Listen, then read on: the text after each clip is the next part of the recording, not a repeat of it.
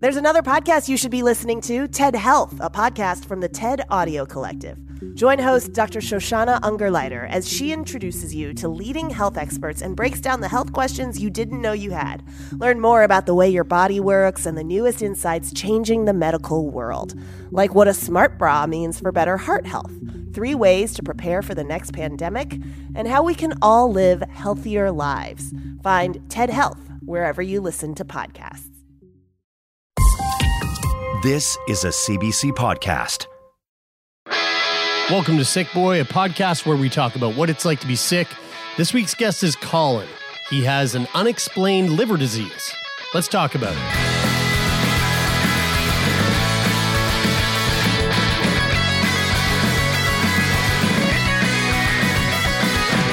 This should be fun. We're sitting with our friend Colin Clowes, all the way uh, from all the way up in northern Ontario.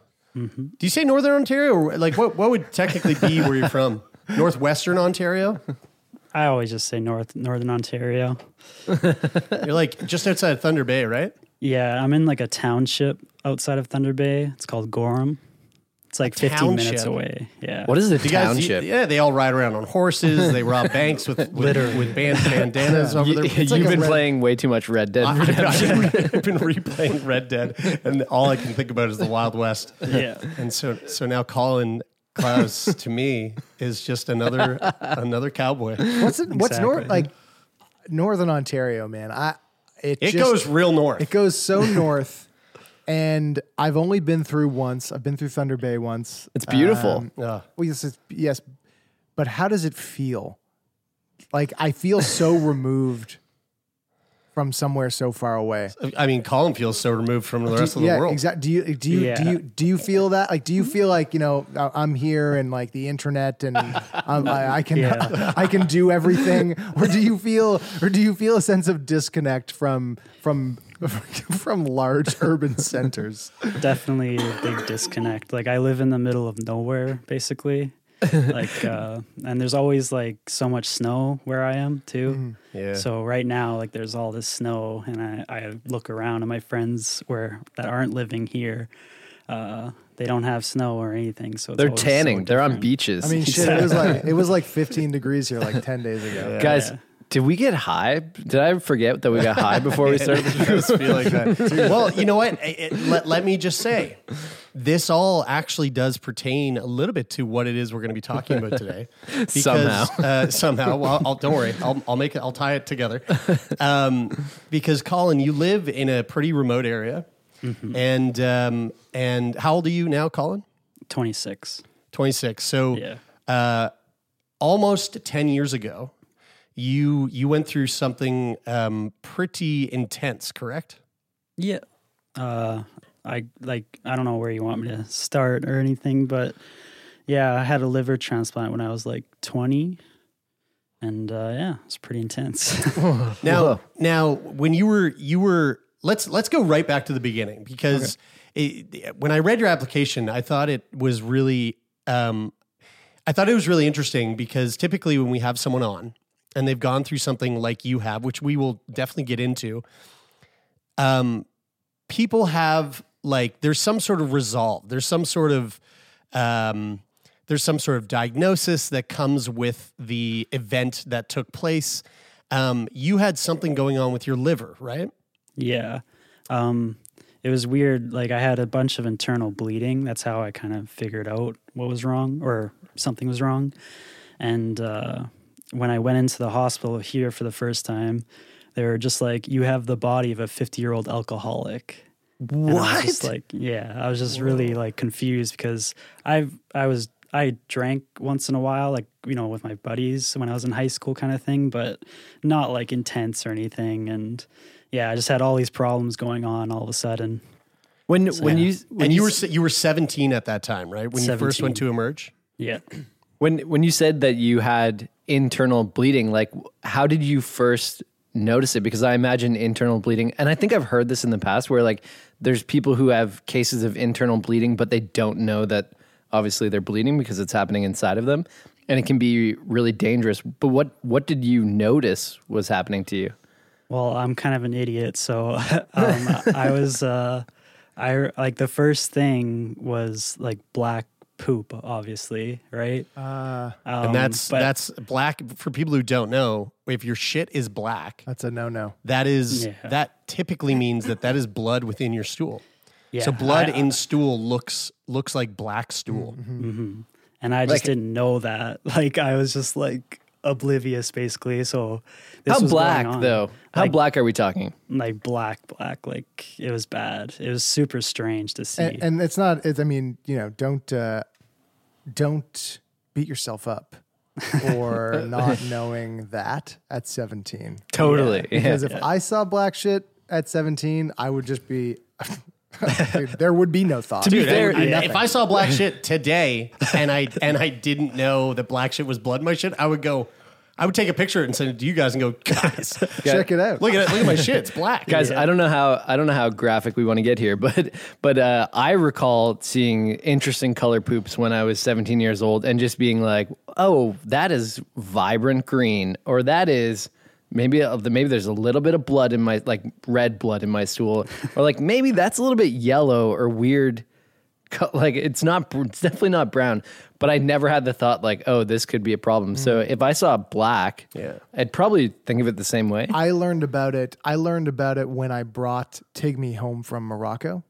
It's the dog that I brought home from Morocco. This like stray dog that I brought home. Oh. And when we got home, he was shitting, and there was tons of blood in his shit, and I was like freaking out. Hmm. And I was convinced, like, I brought this dog home. What the fuck am I doing? He's gonna. He's gonna.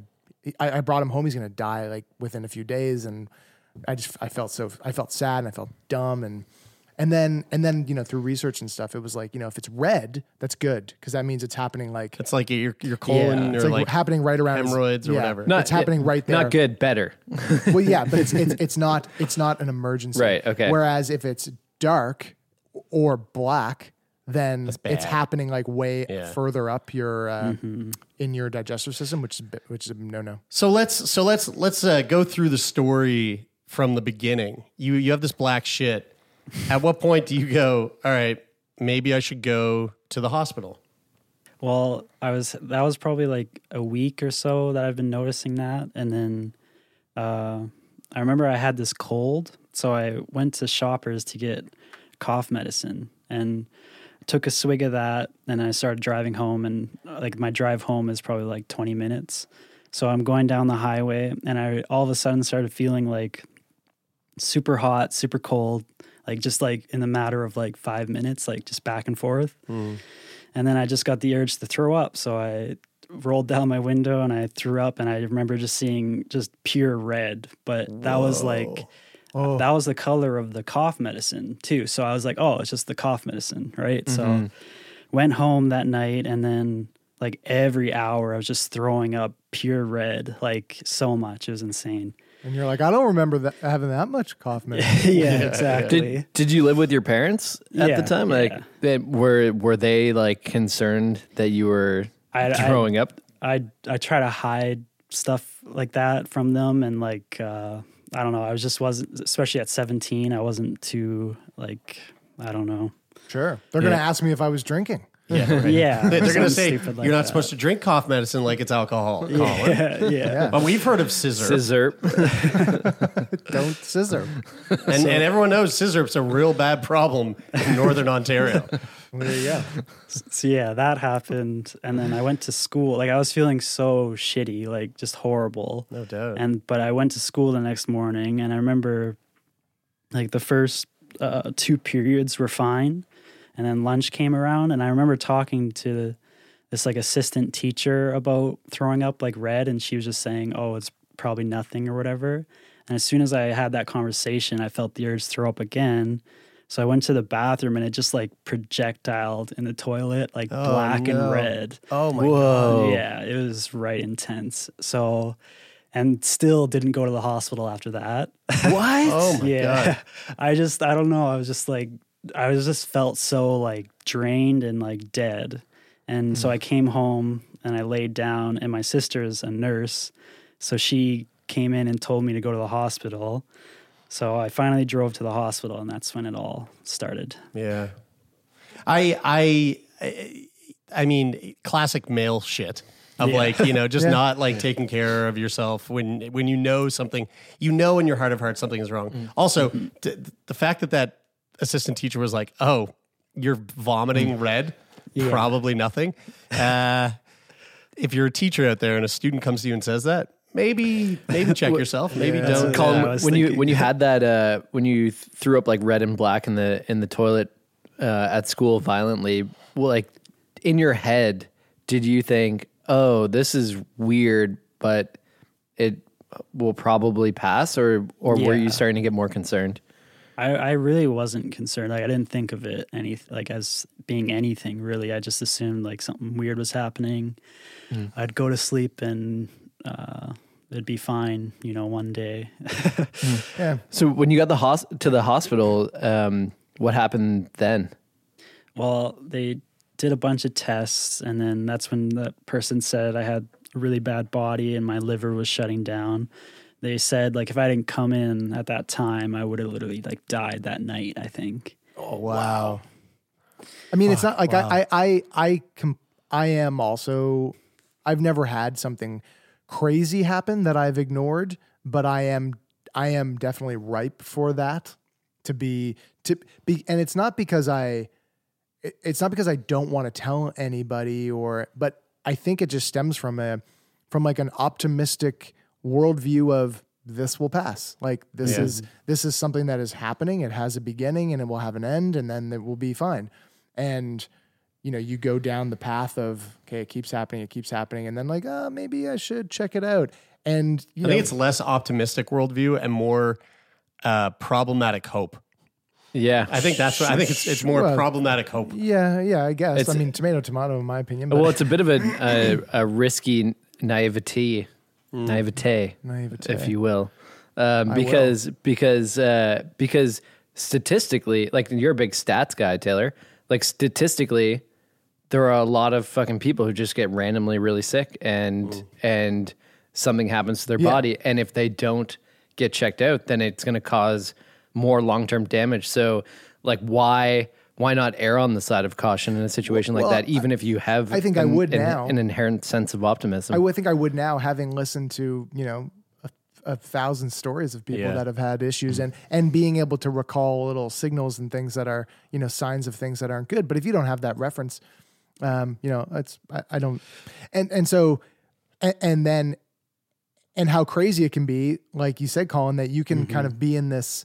Yeah, it'll pass, and you know it'll. It, it's something that will go away, and you know maybe I will go get it checked, and and then and then they're like, "You're gonna, you could have, you die tonight." Yeah, like it's literally. it's so far, it's so much more progressed than you could have ever Do they imagined. Do they rush into any kind of treatment? Like when you show up with this, you know, fifty year old alcoholic liver, are they like, "Fuck, man, we gotta we gotta do something right now"? Like stat. I can't remember if it was that night or like the next day, but they shipped me to Toronto because here like sucks for any health things. um, Now, did they do that on horseback or did they fly you to Toronto? I had to fly. Oh wow. um, uh, they had this like this little plane, and uh, yeah, it was like a quick thing where I just had to like get there as soon as possible, and they had to like do the scope down my throat to stop the bleeding. Whoa. Uh, Yeah, those were horrible. That Well, was like. Do you remember the worst thing. heritage moment? The woman who's giving birth.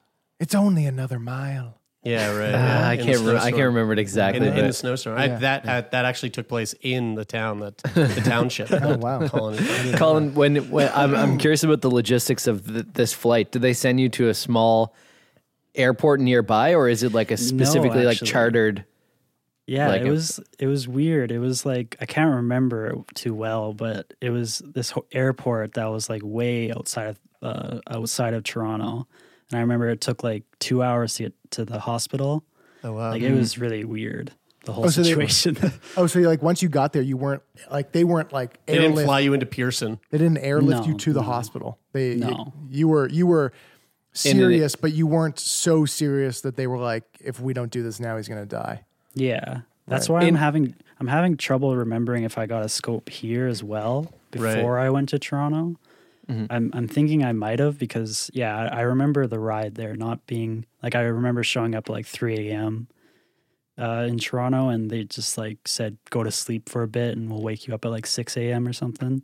But yeah, How scared are you? Like how how scared are you? I mean, I I know obviously you're in a, you're in a you're you're you're you're you're remote and obviously the hospital and care is not going to be the same as it is in you know Toronto or any big city.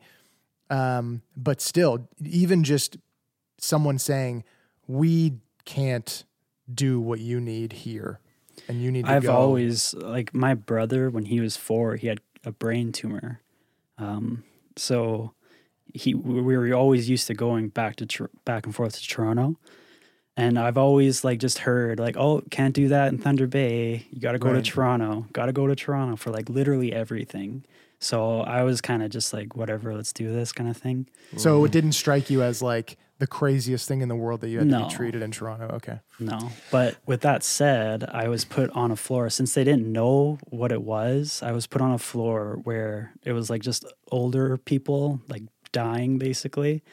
And that was like what really like shook me, you know. Just out of curiosity, because I'm I'm sure people listening are are wondering too. Um, how did your brother make out?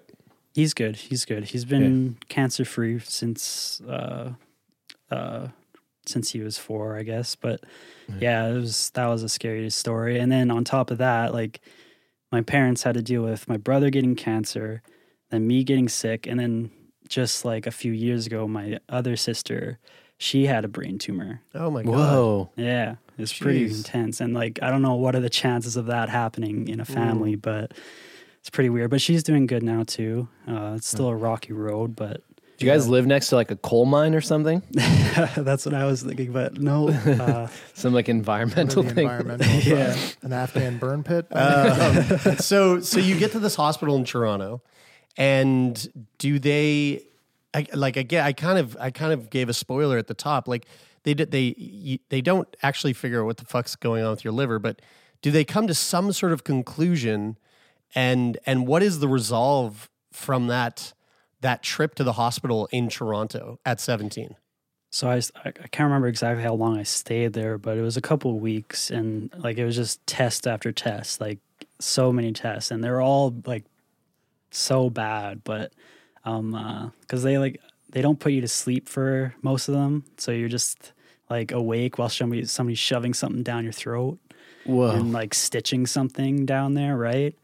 I remember like my biopsy because my veins, or not my veins, but I can't remember what it was. But they, they a biopsy they usually just go through your side of your stomach here for your liver, and uh, they couldn't do that for some reason because I was so sick. So they had to cut open my neck right here Oh Yeah. my god! Oh, yeah. and go all the way through my heart while I'm still awake. Oh and, my God. You feel this thing going all the way through. You know, like it was it was so That's messed up. gnarly. That's fucking bone chilling. So fucked. Just the idea, like, I mean, the idea, like that, that hits me the same way that like a catheter hits me. Yeah. Like it just feels. Isn't it a catheter that they they're using in that? I, Yeah, I mean, like a dick. Yeah, like, You I mean a penis I mean catheter. a dick catheter. Like Yeah. when they're like, Yeah. "Hey, we're gonna need to shove this up your dick," and you're like, I "Oh, believe I believe the term is urethral. It's so I I would love dick guys. catheter." I would love to have a doctor come in and explain to us, re- like really explain to us why they sometimes go through the neck to get down towards the groin,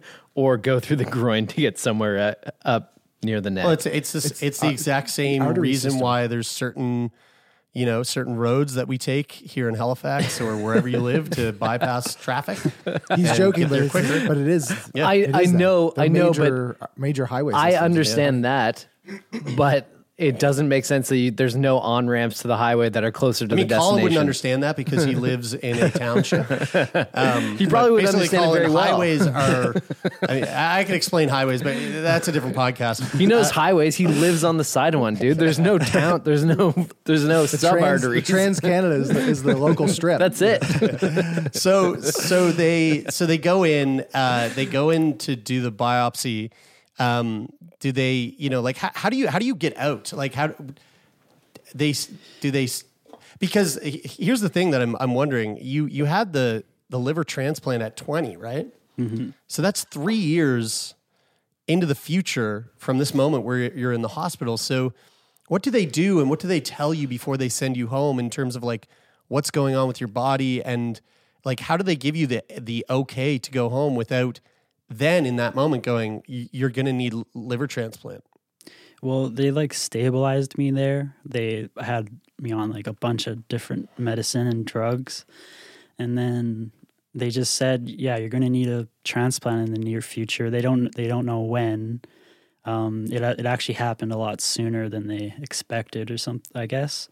But uh, yeah, it was just weird. Um, Do you in in terms like fast forwarding to the transplant at 20 um how did that work out? Was did you did you receive a liver from uh, an anonymous donor or or was it was it someone in your family? It was actually my oldest sister. Um, uh, she we th- my both my sisters volunteered, but my oldest sister we have like the same type of like body and like personality, so we thought she would be the best uh, candidate, I guess. And we went through a bunch of tests together, and she she was a match, so we did that. And if I were to wait on the waiting list for somebody else, I think it would have been like too late. I think because my numbers were so like just insane. Like it, it went from like zero to hundred really quick. So what was it? What was the what? Like, did they diagnose? What was the diagnosis? Did There's n- There hasn't was, been one. there was none. there's n- there? So Never. so they you still to this day don't have a diagnosis. They're just like your liver just started shutting down. Yeah, they thought uh, they would know once my once they had my liver, like, and they were able to test it and like in their hands or whatever. But uh, yeah, they still don't know. They just found like blood clots in there and stuff. But they think that it might have been genetic. Like I've had it since I was a kid, kind of thing. But they still aren't hundred percent sure. Oh my god, dude! There's nothing. There's nothing. It's pretty um, frustrating. uh, frustrating and and and scary because you c- if you don't know what it is, uh, then you're obviously not getting any, any information on like, you know, is this shit going to happen to your new liver? It- you know, is yeah, this, uh, I think that's what's most likely is going to happen. Uh, it's just pro- I'm going to probably need another one in a few Yeah. years or something, which scares me, but whatever. So it's been six years since you're since you got the liver.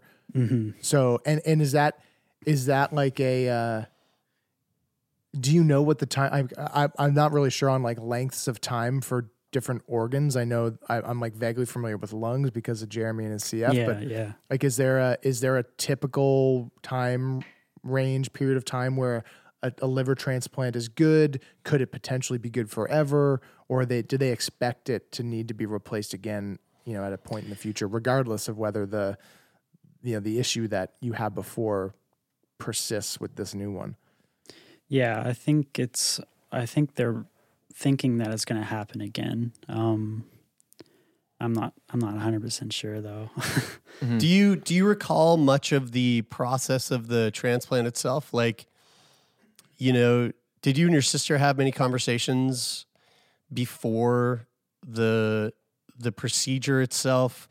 Um, you know, do you remember like what what things were like in terms of the you know family dynamic and the conversations that you were having with your family before going in for something that's obviously very invasive and um, you know I, I would I would guess ra- somewhat high risk. hmm Uh, yeah, I remember pretty much everything. It, it was kind of just like I don't I don't know. I was still like kind of dumb and a kid, so I was just like not too you know worried about it, and I was just like uh, you know hoping for the best kind of thing. But I was super grateful for my sister. You know, like that's a big thing for her to go through too. So uh, we we had like some conversations, but we're not really like uh, I don't even know how to explain it. We're not like super. I don't know. We just don't talk about serious stuff that much. You know, we joke around lots about it, and uh, just kind of see how it all plays out. And how did your sister make out with the with the transplant itself? Did Really they good. did they remove? Do you know how much of her liver they removed?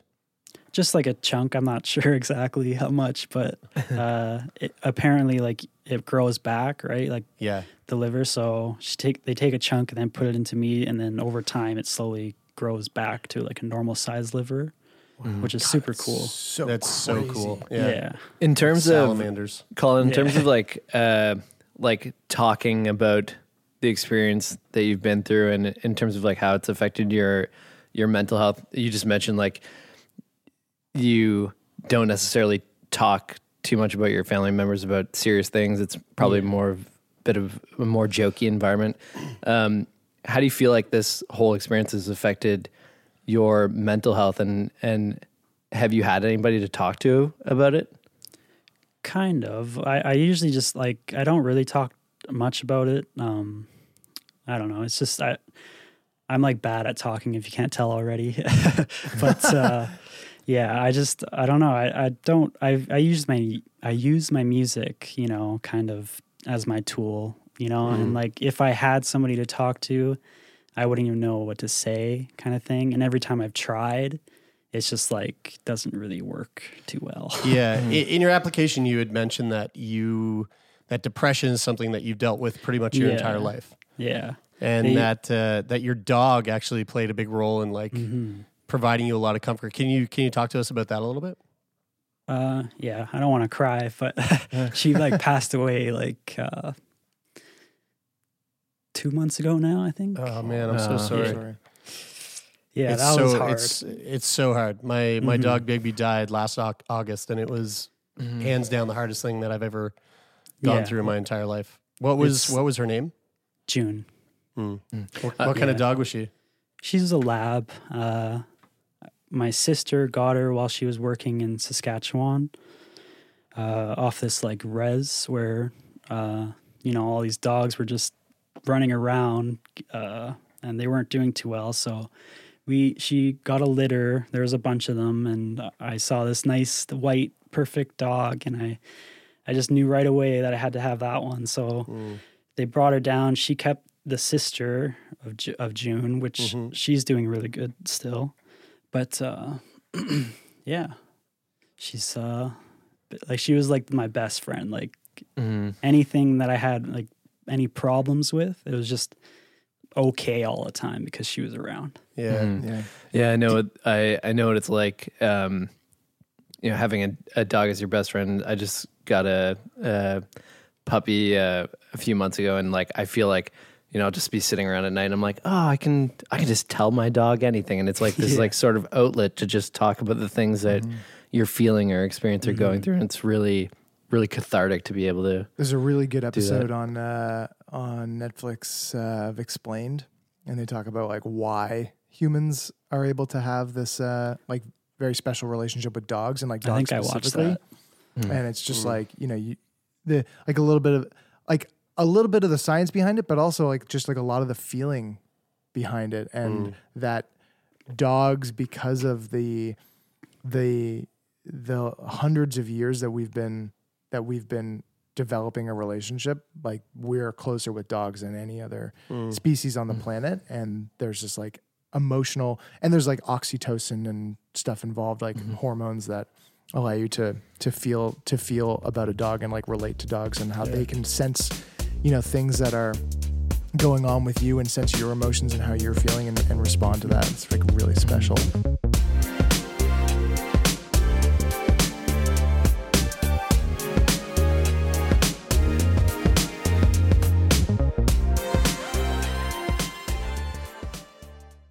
Are vegans actually unhealthy? Does cannabis ruin your sleep? And why are so many men taking testosterone supplements? I'm Mitch. And I'm Greg. And we're the creators of the popular YouTube channel ASAP Science. Every week on our podcast Side Note by ASAP Science, we explain the science behind a controversial subject with recent research, up to date studies, and ridiculous stories so you are entertained while, bam, simultaneously learning. We're here to make science make sense. Download Side Note by ASAP Science wherever you get your podcasts. to kind of stay on this mental health topic um, and and considering that you know depression is something that you've dealt with for a while um, going through something so traumatic physically i can only imagine has you know amplified effects on on the mental side of things um, with this entire experience that you had with your liver how did it affect your mental health? And and or like was that was that a big uh, part of the the journey that you went through? Yeah, um, they think because of this. Uh, I love your dog, by the way. I, I, so this is my new dog, Donut, and uh, he loves to be on set on that, on that table. He is Yeah. sweet. It's awesome. Um, yeah, they think because like my liver was damaged, I guess it releases chemicals to the brain that makes depression or something. I don't know exactly how it goes, but Oh wow. um, so I think that's what was happening. Like, because I really noticed, like, I when I was in grade six, when I started like feeling like really weird, just like mentally and stuff. But uh, I, I I think getting the liver transplant and stuff was actually like super beneficial for my mental health because it literally like changed who I was. Yeah. And like before, like all my life, like everything was just dull and like uh I don't know, just bland and weird. And then I got the liver transplant and all of a sudden I felt like alive. You know, like my taste buds came back and like I was just like Wow. just trying all these different things and just felt so much better, you know, like I don't know, I think that like the liver had a big impact on the my mental health. Like it's Yeah. still bad, but it's not as bad. I just I just brought this. That that- I I I honestly had no idea about that, and I just quickly brought this up. Um, this is from PubMed. Um, major depression and liver disease: the role of microbiome and inflammation. Depression and liver disease are closely associated. Every third patient with liver cirrhosis or hepatitis show depressive symptoms. On the other hand, every third patient with depressive disorders develops an alcohol disorder at the same point during his or her life.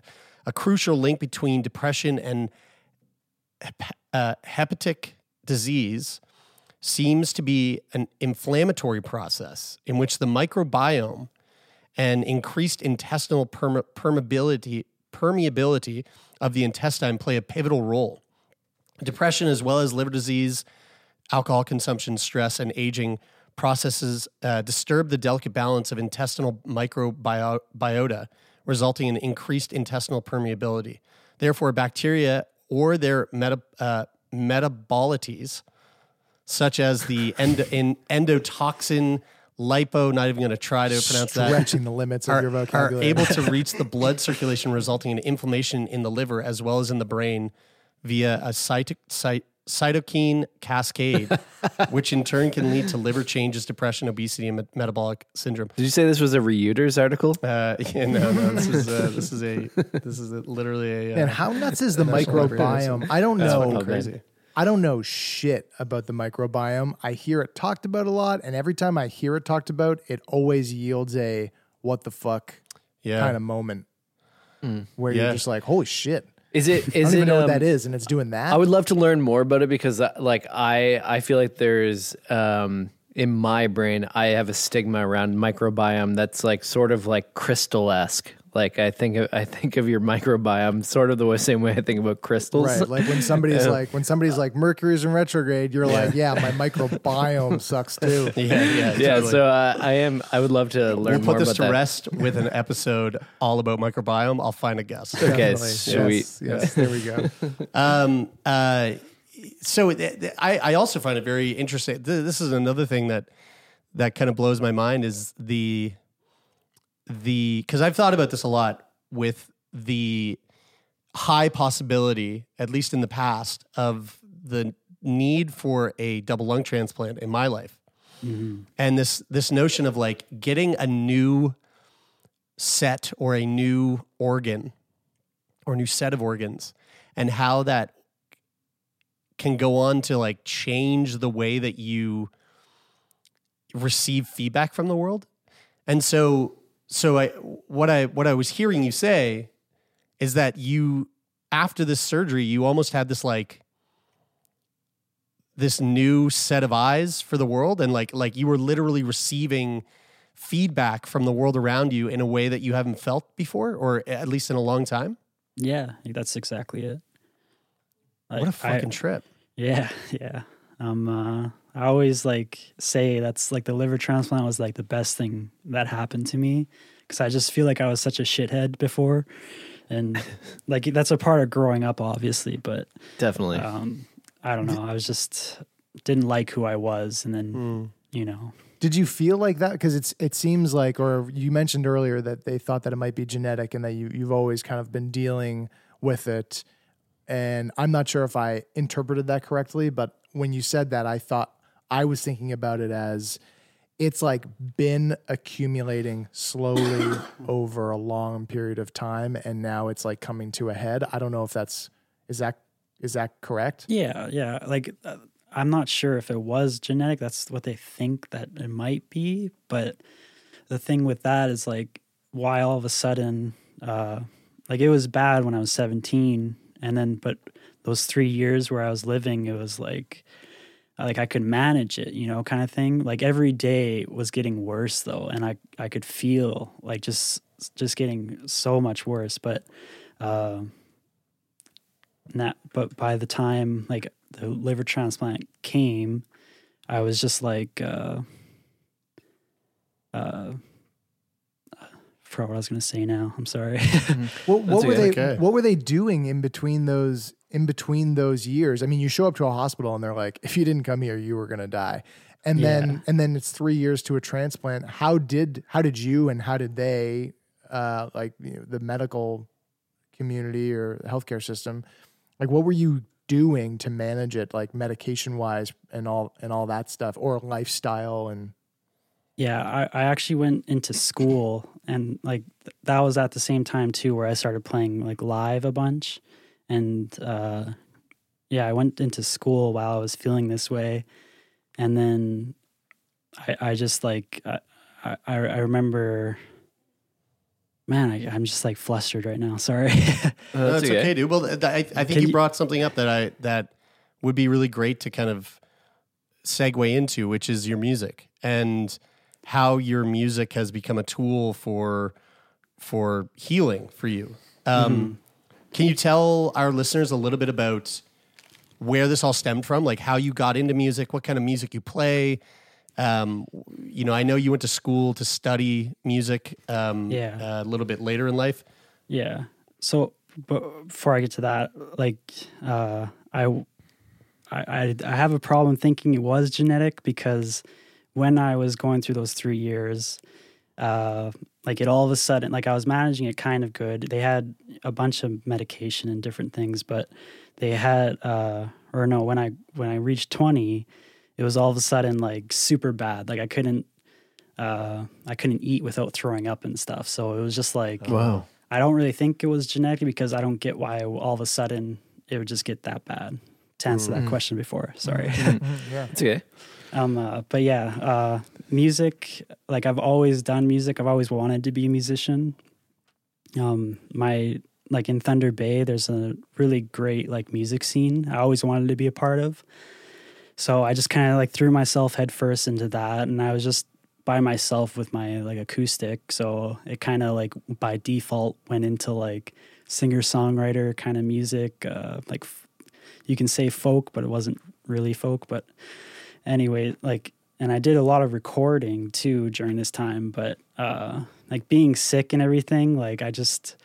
I just know that that stuff wasn't the greatest, and like my live performances weren't that great either. But it was something that like I had to look forward to, you know, and I just like I loved doing it all the time, you know. Like I met so many cool people doing this, um, and yeah, like I went to school for I went back to Toronto while technically still in like recovery from my liver transplant.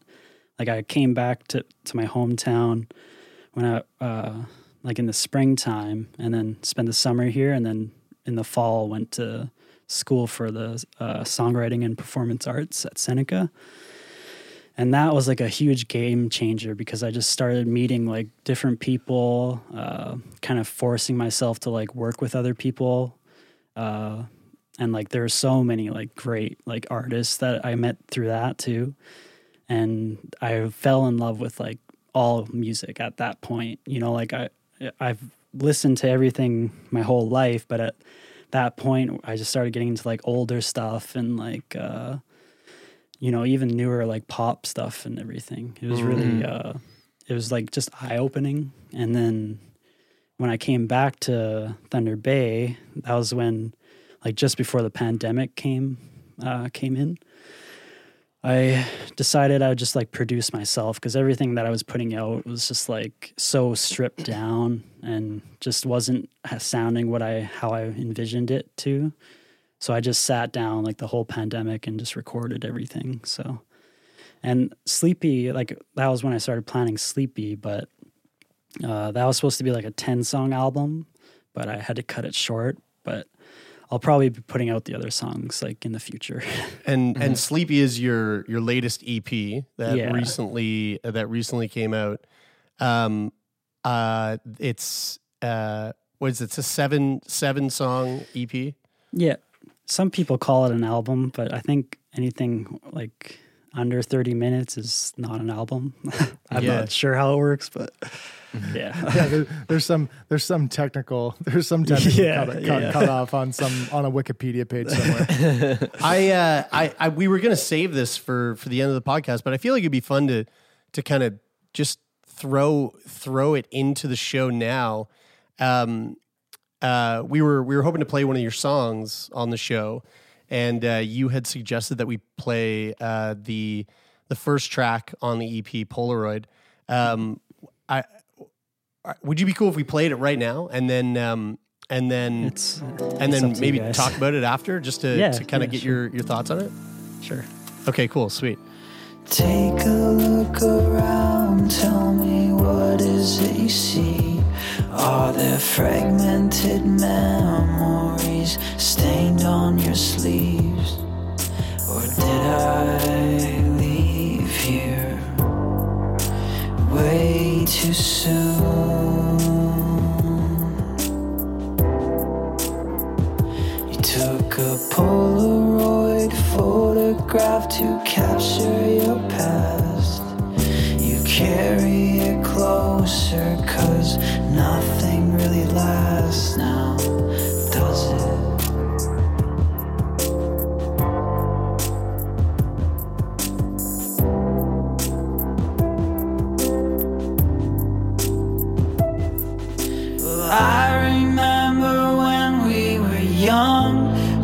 some kids trying to live and learn who to become. And I don't know what it is about this place. Makes me think of the way the firelight lit your face.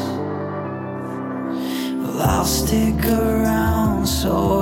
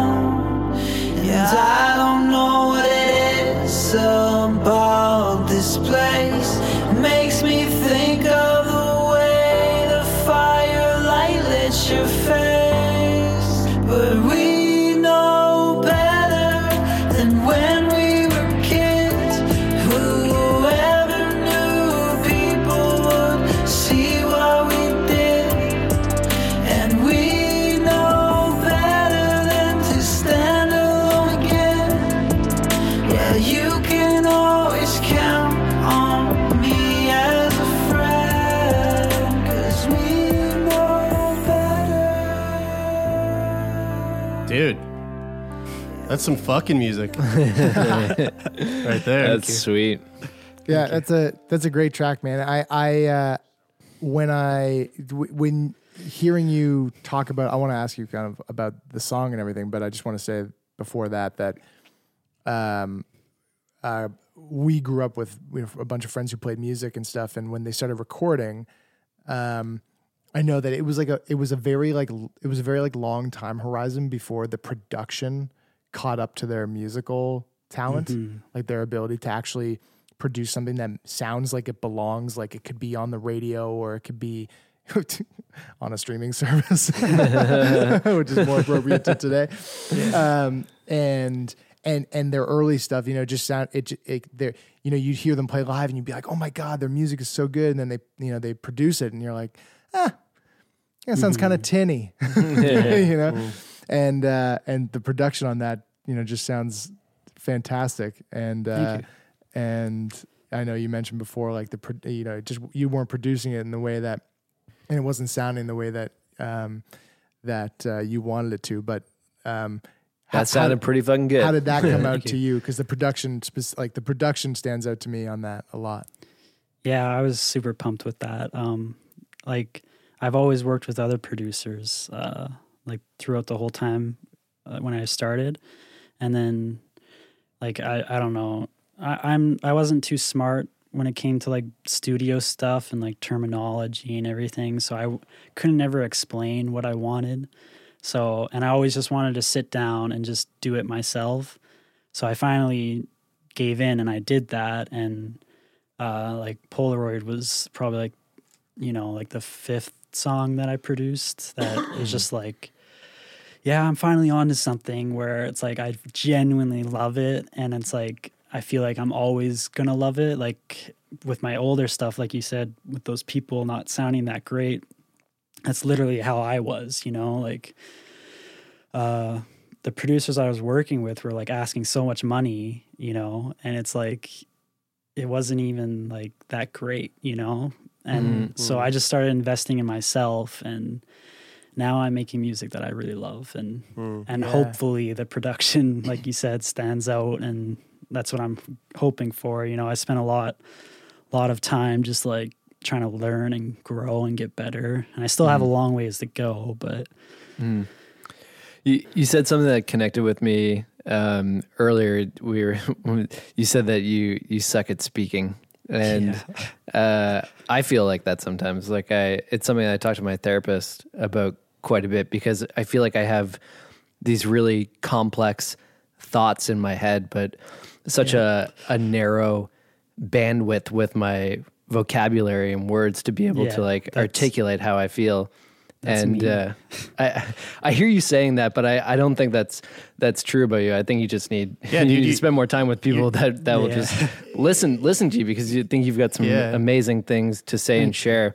But on You top of be that, you can't be on an almost one hour podcast and suck at speaking at the same time. I mean, it just doesn't happen. and, and but on top of that too it, it's uh, like another a thing that that really strikes me is like your um your ability to communicate feelings through music too and i think that um you should continue to really lean into that because that song was beautiful and i i know there's a a deeper meaning there too than than what we were just hearing but like what were you thinking about when you were writing that song? Yeah, it's it's weird. Like all these newer songs, or like the past maybe three years, I, I would say, it's like I swear it feels almost feels like somebody else is writing them because it's just like they just flow out like with that song, and it's always different of how they like come to be. But with that song, like I was just making this that beat, you know, just one day, and I've never done this where it's like I'll make it. I made the beat, and then you know I found these chords that I really liked, so I started playing it on the piano, and then it's just like this. It's just like a melody instantly pops up to my head, and then the words just start flowing out. And like sometimes I get frustrated because uh, sometimes like my lyric writing, like I find might be all over the place, but I've been getting better at it at, over the years. And, you know, it's just one of those things where it's like, I can stop, like, I can make this music and then look at it and then hate on like the lyrics or whatever, and like not think that they're, per- or think that they're not perfect and like throw it away or try to my best to like make it perfect.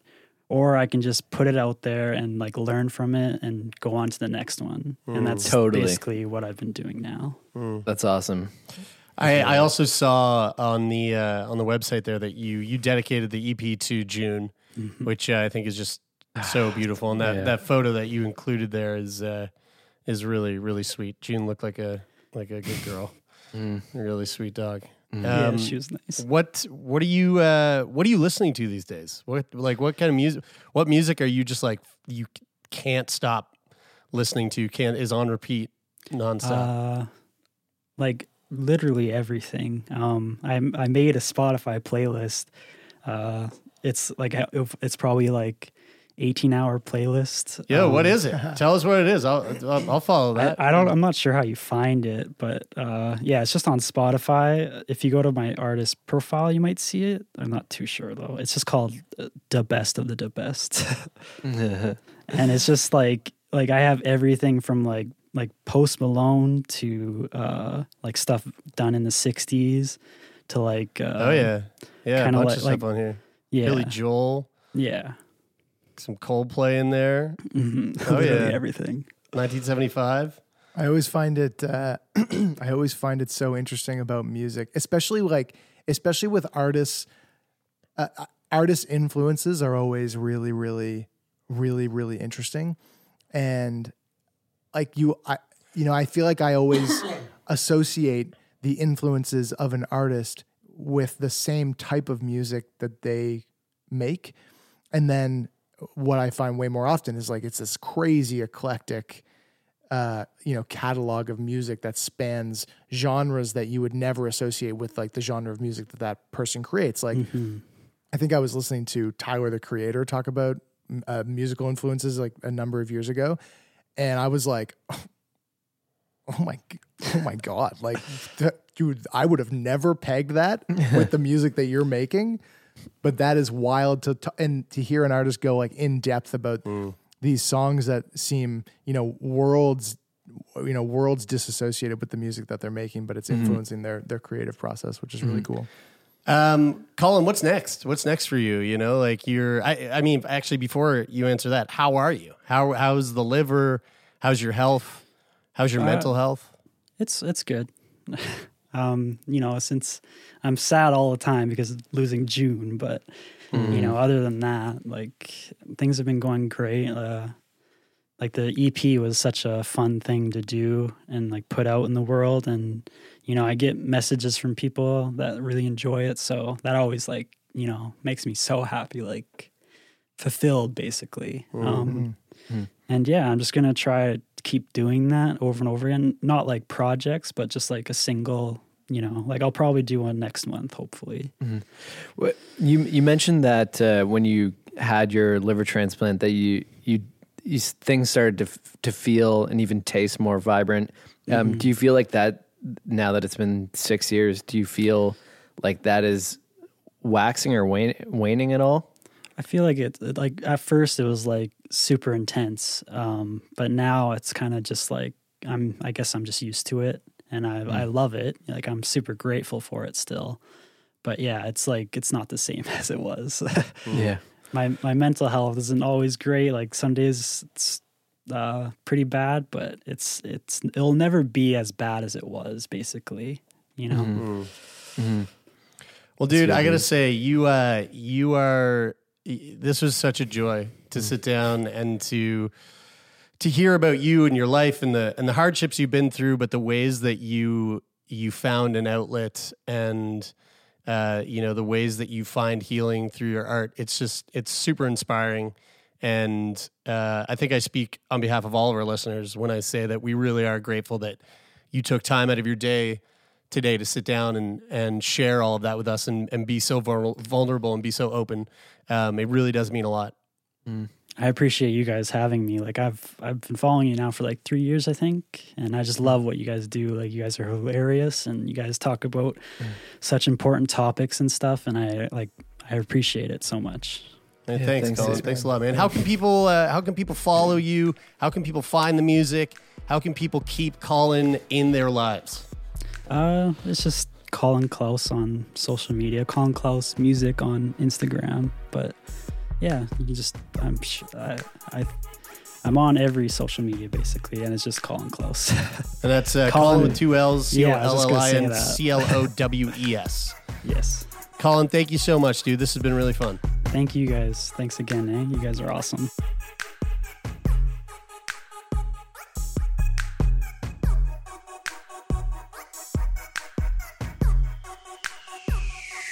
That was lovely. Uh, thanks for tuning in, folks. Hope you enjoyed our conversation with Colin. And be sure to go check out his EP, uh, Sleepy, which is available now wherever you get your music. And um, uh, that's it. That's it. That's all, you know. So if you're listening on Apple Podcast, leave a rating and a review. If you're listening on Spotify, hit the follow button. And of course, every Friday we're on YouTube. Search us up on YouTube, hit subscribe, and uh, knock the bell icon so you know whenever we're putting videos up. Um, the podcast is oh, you, you know? First, let me tell you, uh, if you want to be on the show like Colin was, go to sickboypodcast.com slash contact. And there's a little form there and you can fill it out and be a guest on the show. And on top of that, you could also reach out to us if you have anything you want to say. Uh, letters at sickboypodcast.com. The podcast is brought to you by myself, Jeremie Saunders, Taylor MacGillivary, Brian Stever. Uh, we are managed by Jeffrey Lonis, sound design, our good friend Donovan, the CPAP Morgan, and the theme music uh, to this episode is from Take Part. But you know what? Just for fun, why don't we uh, throw to another song on Colin's EP to play the episode out. So this is Dreams by Colin Clowes. Today I came across your old letter. The one you wrote only for my eyes. And what it said I'll always remember till the day I die.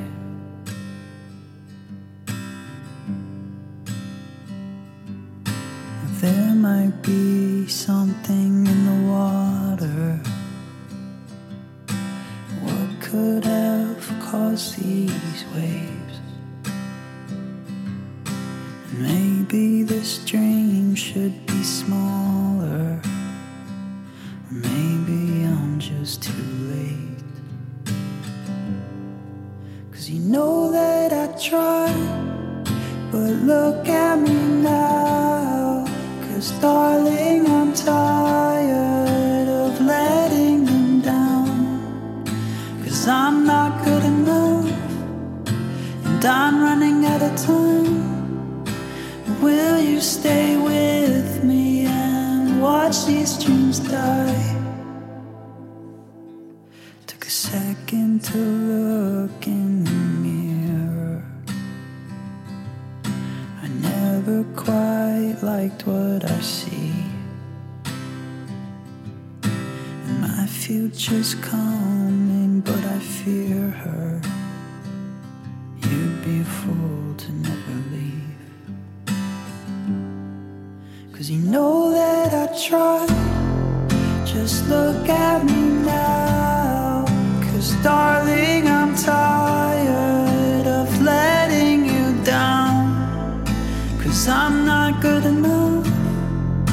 And I've ran out of time. Will you stay with for the night. We can watch these dreams. Yeah,